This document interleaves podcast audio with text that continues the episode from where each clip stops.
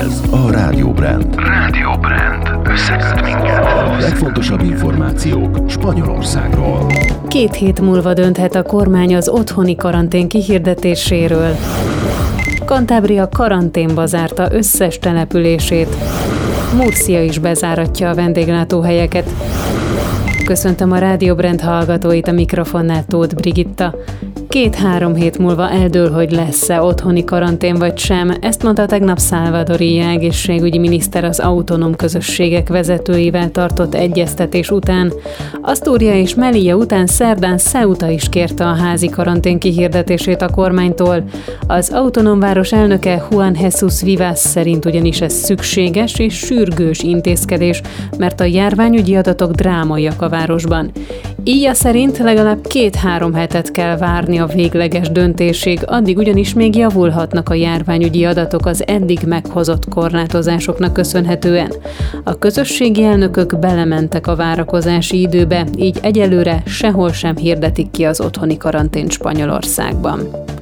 Bár a karantén tehát várat magára, Ceuta autonómváros szigorítja az éjszakai kijárási tilalmat. Hétfőtől este 10-től reggel 7-ig lesz érvényes a korlátozás, ebben az időintervallumban senki sem tartózkodhat az utcán engedély nélkül. Emellett tovább korlátozzák az összejöveteleket is. November 9-től csak négy fős baráti és családi összejöveteleket lehet szervezni Ceutában. Ezek csak akkor lehetnek nagyobbak, ha az érintettek egy fedél alatt élnek. Utazni sem lehet hétfőtől, csak engedéllyel. Kantábria karanténba zárta összes települését. Az elnök Miguel Ángel Revilla azt mondta, a rendelet azonnali hatállyal érvényes és november 18-áig fenntartják. Ez azt jelenti, hogy mostantól nem lehet átutazni egyik városból a másikba igazolás nélkül. Nem ez az egyetlen szigorítás, amit bejelentettek. Megtiltják a fogyasztást a bárok és éttermek benti asztalainál, tehát mostantól csak a teraszokon lehet leülni. Kevesebben vehetnek részt az esküvőkön, virasztásokon, istentiszteleteken, és lefújták az összes szabadidő és ifjúsági központokban meghirdetett eseményt. Galícia is szigorít. Az északnyugati közösség elnöke péntektől 7 városban és 53 községben bezáratja a vendéglátóhelyeket egy hónapra. Csak azok dolgozhatnak tovább, akik házhoz szállítanak vagy elvitelre készítenek ételt. Alberto Núñez Feijo ezzel együtt az érintett települések karanténját is kihirdette. Lefelezik a mozik, színházak, auditoriumok férőhelyeit, sportolni pedig csak egyénileg lehet majd. Az új intézkedések péntek délután három órától érvényesek. Murcia is beszünteti az éttermi összejöveteleket. Az egész közösségben elrendelték a vendéglátóhelyek bezárását szombattól. Onnantól csak azok maradhatnak nyitva, akik házhoz visznek ételt vagy elvitelre főznek.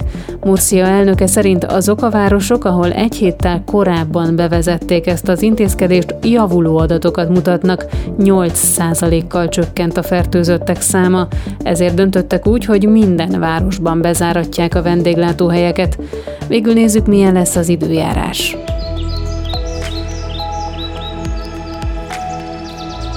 Marad az esős, borongós idő az ország nagy részén, legfeljebb az északi partszakaszon lehetnek száraz területek. Az ország többi részén számolni kell záporokkal, helyenként mennydörgéssel, villámlással kísért zivatarokkal és viharos széllel is. Picit emelkedik a hőmérséklet, 13-24 fok között várhatók a csúcsértékek. Még holnap is számítani kell záporokra, zivatarokra az ország nagy részén. Almeria és Valencia között szakadozik majd fel a felhőtakaró, máshol bármikor eleredhet az eső és feltámadhat a szél is. A csúcsértékek 15-26 fok között alakulnak. Murciában, Almeriában és Háénban lesz a legmelegebb. A következő órában Zalán vár minden rádióbrend hallgatót a Magyarország infókkal. Én köszönöm szépen a figyelmet.